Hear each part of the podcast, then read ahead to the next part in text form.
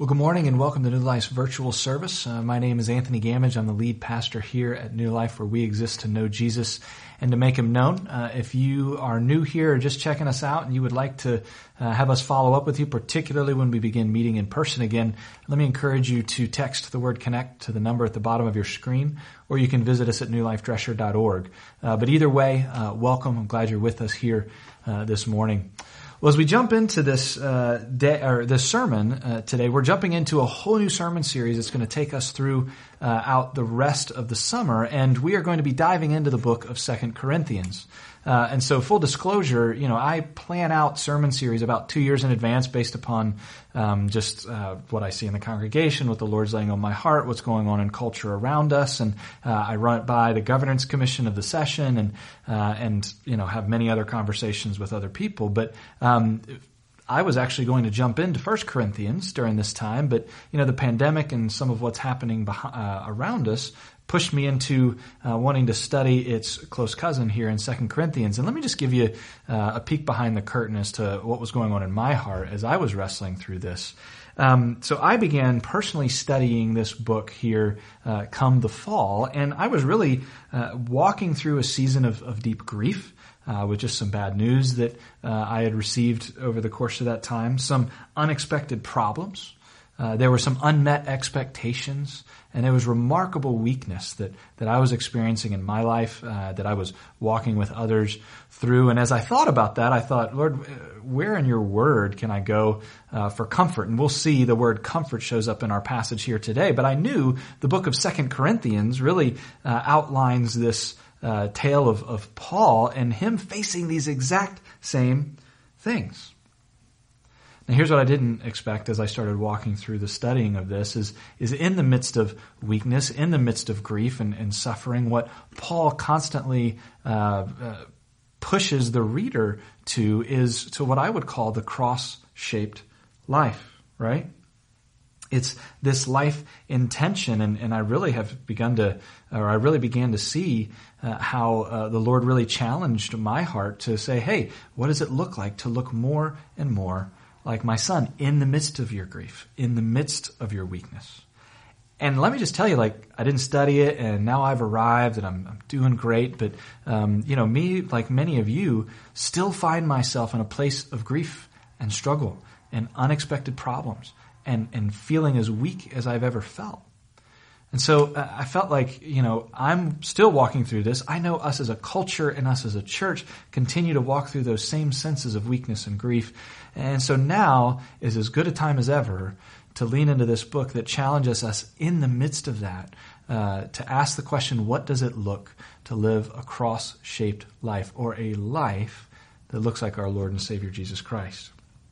And so that's where we're going to head today as we jump into our text. We're going to be looking at first or Second Corinthians chapter one verses one to eleven, but it really uh, calls us to lean into this reality that the cross-shaped life is a life that lives uh, life in tension, that understands the flow of comfort, and that finally relies uh, on God in our weakness. It's a life in tension. It's a life that understands the flow of comfort, and it's a life that is reliant in weakness. And so first let's look at this idea of a life in tension. Read with me chapter 1 of 2 Corinthians, uh, verses 1 and 2. It says this, Paul, an apostle of Christ Jesus, by the will of God, and Timothy our brother, to the church of God that is in Corinth, with all the saints who are in the whole of Achaia. Grace to you and peace from God our Father and the Lord Jesus Christ. Let me pray for us as we get going today. Lord, uh, would you be with us as we uh, open this new book? And Lord, as we come to you as a people in need of comfort, as a people who feel very weak, Lord, would you challenge our hearts? Would you comfort our hearts first in that? But would you challenge our hearts uh, and change our hearts to look more and more like the cross shaped life of Jesus Christ? Holy Spirit, speak in and through me. Uh, would you speak to all of us through your word and change us? We pray these things in your name. Amen. Well, let's look at this idea of life and tension that we see here at the outset of Second Corinthians. And the first thing I want you to understand is the tension in relationship that Paul is really writing into, right? So it's not overt here, but uh, the first thing we need to pay attention to is the tension of relationship. And, and we can see it by understanding in the second part of verse 1 who he's talking to. This is a letter, so an epistle is a letter written to a group of people. And so Paul is writing a letter to uh, verse 1, uh, the church of God that is in Corinth, and to all the saints who are in all of Achaia. All right, so saints is just another word for holy ones. It's it's another. It's not like super Christians, but this is just talking about Christians in general. But it is addressed to a church uh, that is in what what would be modern day Greece. There should be a map that goes up on your screen right now. Uh, but basically, that's a picture of Corinth. Uh, and then around it is this region of Achaia. And so that's who uh, Paul is writing to. And if we do a little bit of digging in Acts chapter 18, we see this uh, is a church or group of churches that Paul helped plant. Uh, on his journey to spread the gospel, one of his missionary journeys. And so he went here after Athens. He met people like Priscilla and Aquila. This is where we find out that Paul made tents, right? But here's the thing. There is great tension in this relationship between Paul and this church we go back to 1 Corinthians chapter 1 verse 11, we'll see that Paul, after he left and planted those churches, spent time there, fell in love with the people, heard reports that, yeah, Corinth was a dumpster fire, right? Uh, things weren't going so well in this city. In fact, uh, these reports were, hey, the church is dividing into groups, or there's casual sex breaking out all throughout the church. People were um, uh, uh dividing over uh, eating meat and quarreling over opinion level issues. People were getting drunk at church events. They were denying the resurrection. It was kind of the Wild West in that moment. And so Paul, hearing this, writes a letter, and that's what the letter of 1 Corinthians is. It's him addressing all of these issues. Well, then we find out that, you know, after this letter, uh, there was still not uh, much repentance or reform happening in the church. And so Paul, we find out uh, in 2 Corinthians 2 1, goes and makes a face to face visit, right? They get called to the principal's office and he kind of lights them up. Right? It was a rough visit. He says that in that in, in that verse. He says, "Hey, this was a, a hard visit." And then we see later there is a second letter that's a lost letter. We don't have it, so really this is kind of Third Corinthians. Um, not really, but uh, because the first one was lost, and we don't add it to uh, Scripture. But in seven, eight, and nine, uh, he talks uh, in chapter seven, verses eight and nine. He talks about how harsh that letter was. But the good news that we read there is that reform and repentance does begin to happen. And so Second Corinthians, uh, in some ways, is a defense of his apostleship, which we'll talk about here in just a second. Uh, but it's also him assuring this church that he still loves them in the midst of all this relational tension. And so here's the second thing we see is there's tension in suffering that, that we can kind of get a glimpse of as we read even this opening. Uh, so again, back to verse 1 where it says, Paul, an apostle of Christ Jesus by the will of God. Right, that's a pretty standard uniform opening for a letter like this, but, but there's actually quite a bit behind that. So first off, this idea of apostle, uh, apostle technically means in the language uh, sent out one or one that is sent out. And so the apostles uh, are, are a, a, very official office that we see that is very unique to the church in this day. Uh, the 12 apostles were really the 12 disciples uh, of Jesus and uh, the apostle Paul, who Jesus appeared to and made an apostle as well. Now the understanding was was these apostles had authority to start churches and to govern them while they were on the earth. And so, uh, in part, when Paul says, "I'm an apostle," he's saying, "I have authority to write this sort of letter to you." Now, here's why this is significant is that Paul's apostleship actually gets questioned in this church quite a bit. In fact, we'll find out later uh, that super apostles begin to question his authority. And you know why they question him? Because he suffers a lot. They say, You can't possibly be an apostle if you suffer a lot. And we will find out that this dude suffers a ton. And so, what Paul is doing is he rewires their thinking of what the Christian life looks like. He's saying, actually, there's a tension in that the Christian life often means suffering. Here's a third thing that we see that's a tension. There's a tension in paradox in this book of the Bible. Now, this isn't in these opening chapters, but um, a paradox, first of all, to understand what that is, is it's essentially a, a seemingly self contradicting statement that after investigating proves to be true. So it's saying something that seems to contradict itself that later, as you work it out, it's like, oh, it actually is true. They don't contradict themselves. And so Paul writes a, about a lot of paradoxes in this book of the Bible that's going to bend our brains, right? It bent their brains back then, and into our modern ears, these paradoxes are really going to mess with us. You can almost divide up this book of the Bible uh, by these paradoxes, right? The first seven chapters is this paradox of, of um, um, um, a high standing coming from being made low, right? Being humbled. That's verses chapter 1 to 7. Chapters 8 and 9 uh, really talks about how um, uh, we gain riches from poverty. And then finally, in chapters 10 to 13, it talks about strength coming from weakness. Friends, those don't make sense to our modern ears, and they didn't make sense to them back then. But what Paul is saying is this tension of these paradoxes, these are real in the Christian life. And in fact, is what God uses to shape us into the cross shaped life and to look more and more like Jesus. I'm going to tell you about another uh, hobby uh, that I have. Uh, if you don't know what a Koren hobby is, uh, it's a hobby that happens during quarantine. Uh, so many of us have started doing sourdough bread baking. Uh, you've learned a new language. You've started gardening. You know, whatever that may be. Uh, a very brief Koren hobby for me was playing the guitar. Uh, I tend to pick up my guitar once every five years or so when there's a little bit of a, a window or, or relief in time. And so I did that for about a month. And as I started playing, I was like, oh, I haven't changed these strings in like five years. I haven't played it much, right? For the musicians out there going, oh, that's terrible of you. Um, but essentially, uh, I had uh, extra strings in my uh, guitar case. And so I pulled them out and I was looking at the, the strings in the, in the plastic bag. Like, wow, that's pretty cool. It's all coiled up. It's still shiny. And I looked at it. But, you know, if I just leave it in the bag, uh, is it really accomplishing um, what it's made to do? No, not at all. Right? When, when does that string become how it was created? Well, it's when you put tension on it, right? It's when you stick it, uh, you know, stick the pegs over it and you stretch it across the neck and you put the tension on it and you and you tune it and and you play it and that's when these strings really accomplish what they're made to and what the master's purpose is for it is. Friends, I think that's what's getting ready to happen to us and to me as we walk through the book of Second Corinthians. As we look at tension in relationships and tension in suffering and tension in these paradoxes that God wants to stretch us to make us look more and more like His Son, to make us who He wants us to be. Can we lean into that?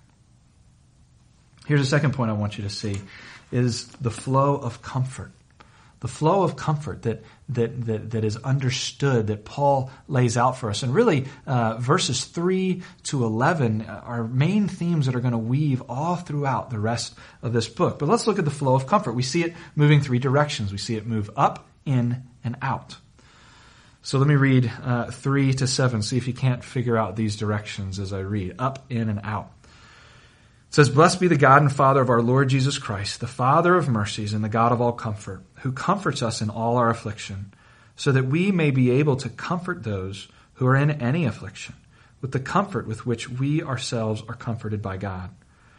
For as we share abundantly in Christ's suffering, so through Christ we share abundantly in comfort too. If we are afflicted, it is for your comfort and salvation.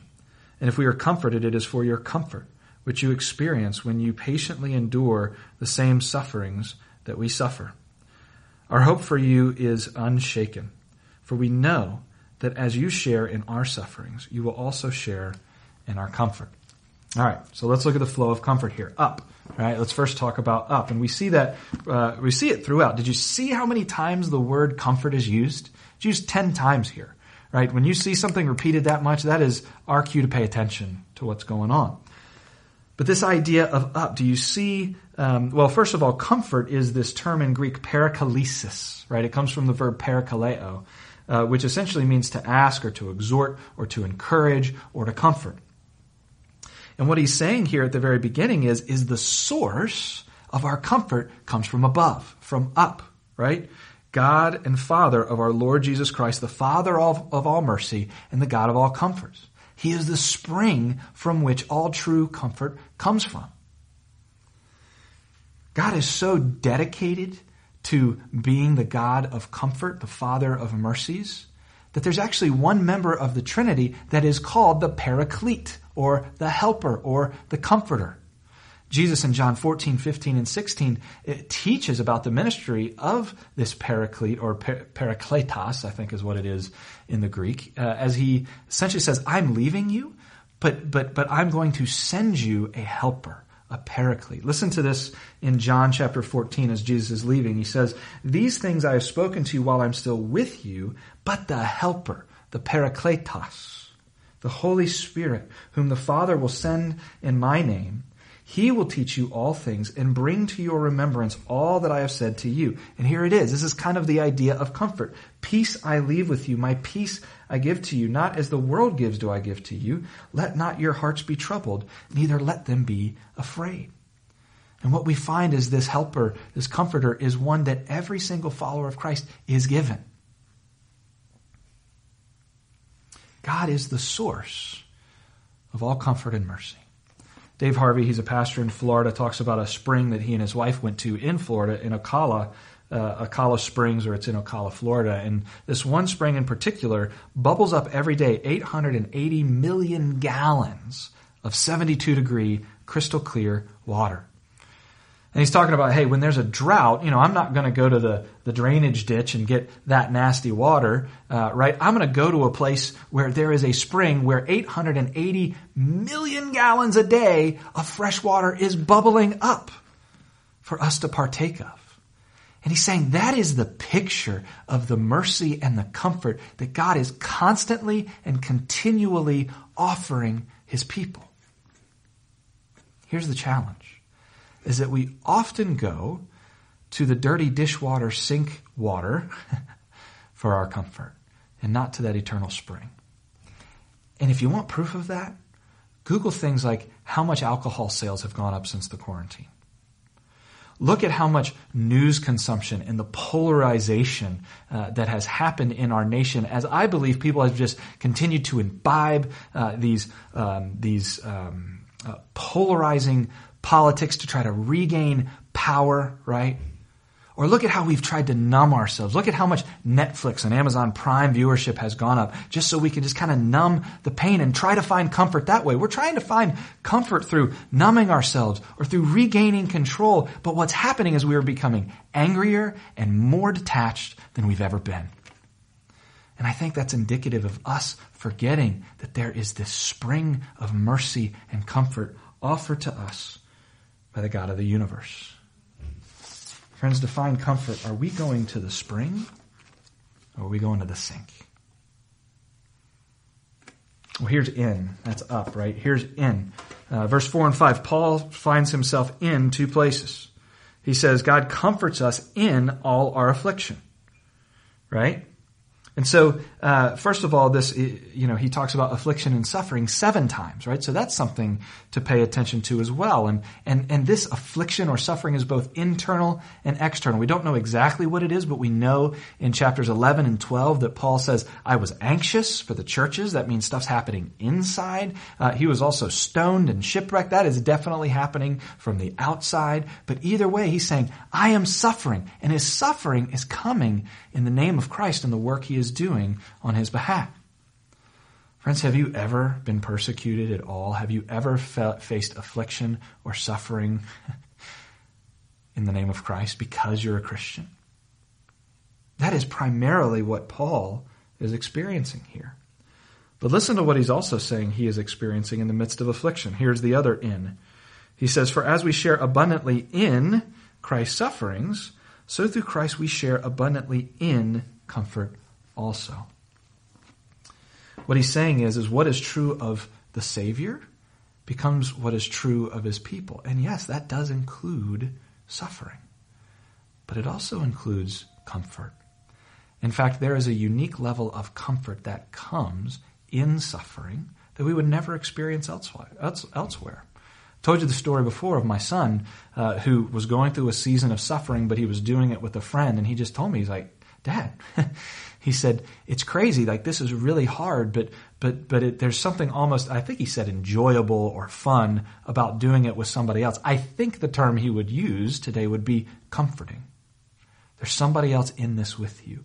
And that is the picture that Paul is actually painting of the suffering that he's going through, but the comfort that he's experiencing because he is identifying in a deep way with his Savior. One of the most powerful stories I've ever heard uh, about this is from a friend of mine who, at the time of this story, was the chaplain of the New York Jets. His name was George. And basically, uh, when I was young, uh, and you know, I remember seeing this replay on ESPN over and over again. There was this football player by the name of Dennis Byrd, uh, who he was a defensive lineman, and he turned a corner trying to make a play on a ball, and his head ran into his teammate's chest. I think it was his chest, uh, and essentially, um, uh, you know, injured his spinal column. He was paralyzed. He collapsed. Uh, they rushed him to the hospital to try to save his life. And George, he happened to be in uh, attending the chapels regularly and going to the Bible studies, and and so George knew him well.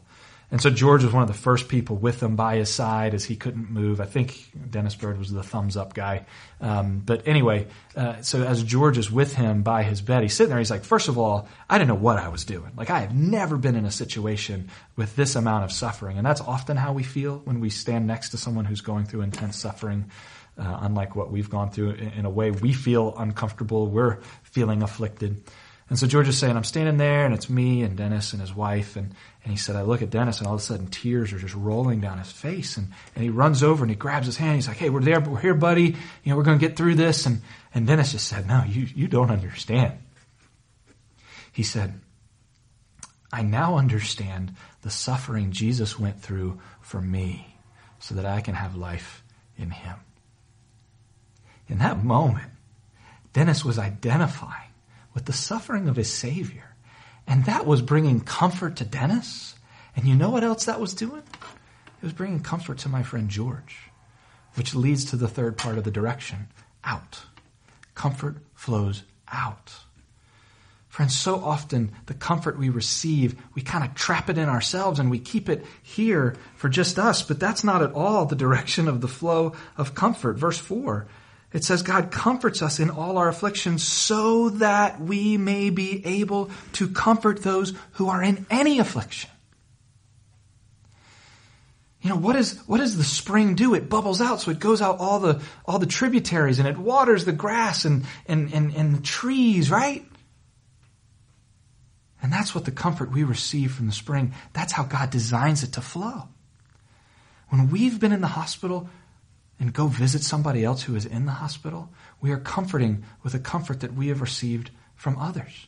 We can identify with that person and their suffering in ways that many other people can't. And God designed it that way so that we, as the body of Christ or as human beings, can go comfort another person.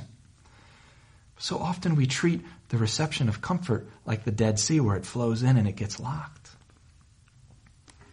Here's the other thing I thought was really interesting. He says in verse 4, He comforts us in all our afflictions so that we can comfort those who are in any affliction.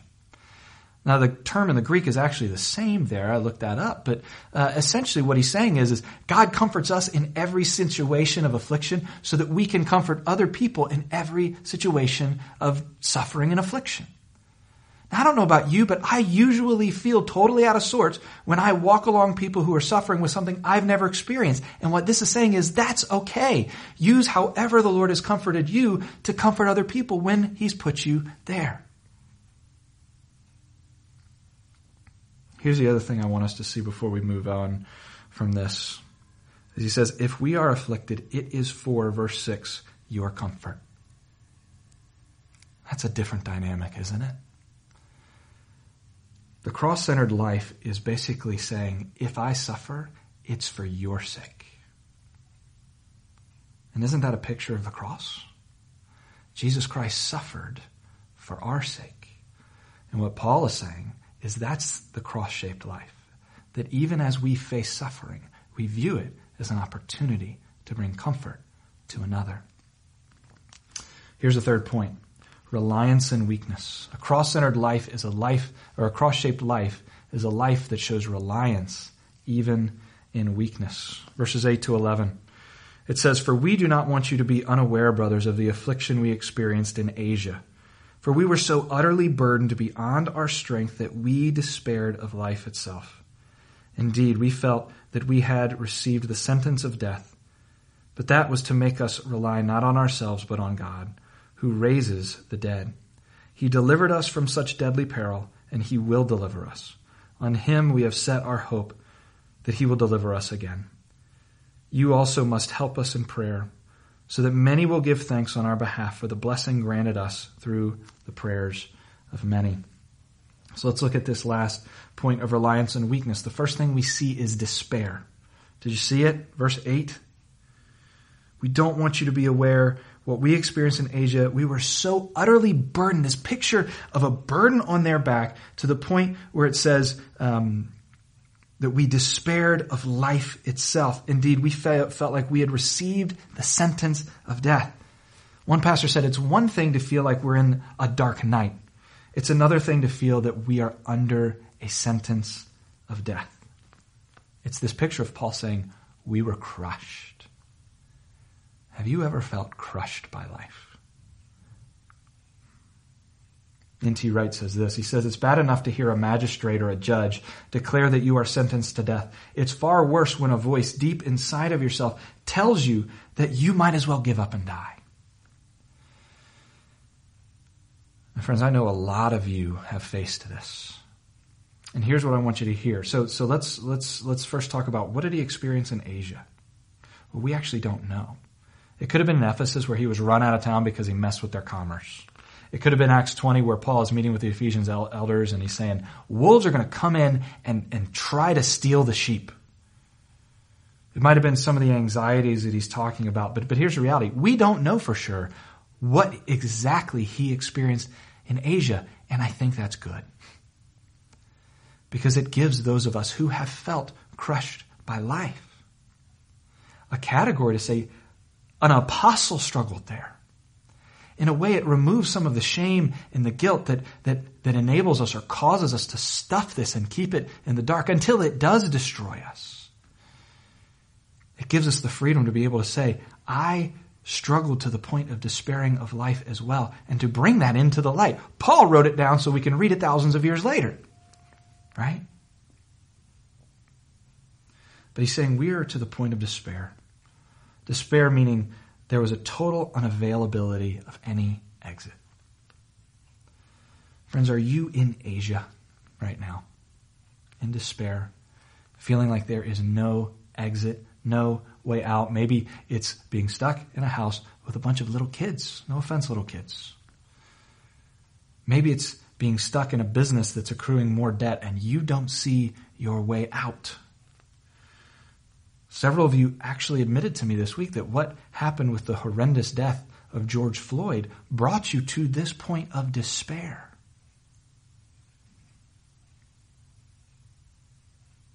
Here's the good news in that is that even though a lot feels like death right now, like I just said, that's exactly when we see God often most on the move. It's where he works, even in verse 9.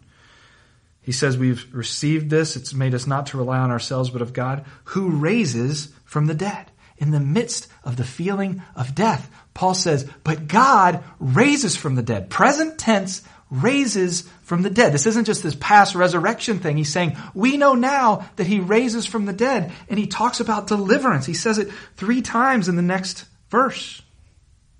In verse 10, He delivered us from such deadly peril. He will deliver us. On Him we have set our hope that He will deliver us again. And I think if you look back and what He's talking about as it pertains to God raising from the dead, yes, He believes He can physically in this life deliver him, but I think He's looking ahead and saying, He will ultimately deliver me eternally as well. And that is my hope. Here's the last D. There's despair, there's deliverance, but then finally, there's dependence. Did you read that in verse 9? We felt like we had received the sentence of death, but that was to make us rely not on ourselves, but on God who raises from the dead. Friends, the cross shaped life is one that is completely and utterly dependent on God and God alone. You know what God's saying here? He's saying what we rely on, what we are dependent on, is significant. Friends, do we take what we rely on as seriously as God does? To steal another line from Dave Harvey, he says, God is so serious about reliance that He creates the most painful times of our lives to cause it or to create it. Did you hear what He said? That was to make us rely not on ourselves, but on God. Harvey goes on to say, How do we know that our weakness has become reliant? Right? Because sometimes we can just be weak for weak's sake, but when does weakness become reliant? And he says it's when we suspend judgment on what God is doing and actually trust Him. Friends, moments of despair can either become a boulder or a bridge on the tracks of our lives. When we approach every hardship, which I get this, but when we approach it all with a judgmental attitude of saying, God, you shouldn't have, and how dare you, it becomes a boulder that will crush our faith. But if we look at it as a bridge where we cannot see to the other side, but we trust you and what you're doing, that reliant life becomes a life that gets tapped into that spring of comfort. And don't get me wrong, I don't want anybody to ever think I'm saying never ask the why question of God. I think we actually have a beautiful model of how to ask the why questions in these moments of despair when we have lament. Lament is this sacred question where we're asking the right questions of the right person and we crawl up on our Father's lap and we pound on his chest and we say, why God? I trust you enough to sit in your lap and pound you in the chest and I need you to comfort me. And what we see in every one of the Psalms of Lament but one is we see it resolve in that comfort and in worship. And some of you may say, but that feels so tyrannical that he puts these things in my life to make me follow him. And what I want you to see is don't forget verse 3. He's not just saying, come follow me mindlessly. He's saying, come to the springs of comfort and mercy. That's what I want you to rely on. Not the dirty sink water, but me. I want you to let me put the strings on the guitar and put tension on it so that I can play it and that it looks and sounds beautiful to become the cross shaped life that I have intended it to be. Friends, may the God of all comfort and Father of all mercy give us as a church and as individuals the ability to live life in tension to understand the flow of comfort and to rely on Him in our weakness so that He can shape us into the cross shaped life to look more and more like His Son. Let me close us in prayer. Lord, thank you for this time. These are challenging words spoken into cyberspace. And I just pray that, that where a scab might have been ripped off, would you meet it with the comfort that you offer in who you are the Father of mercy and the God of all comforts. Lord, in the place where we are running after comforts that will destroy us and poison us, draw us back to yourself. And Lord, where we are seeking comfort everywhere else and not even knowing who you are, will you introduce us to the cross of Jesus Christ? Thank you for this time. We pray these things in your name. Amen.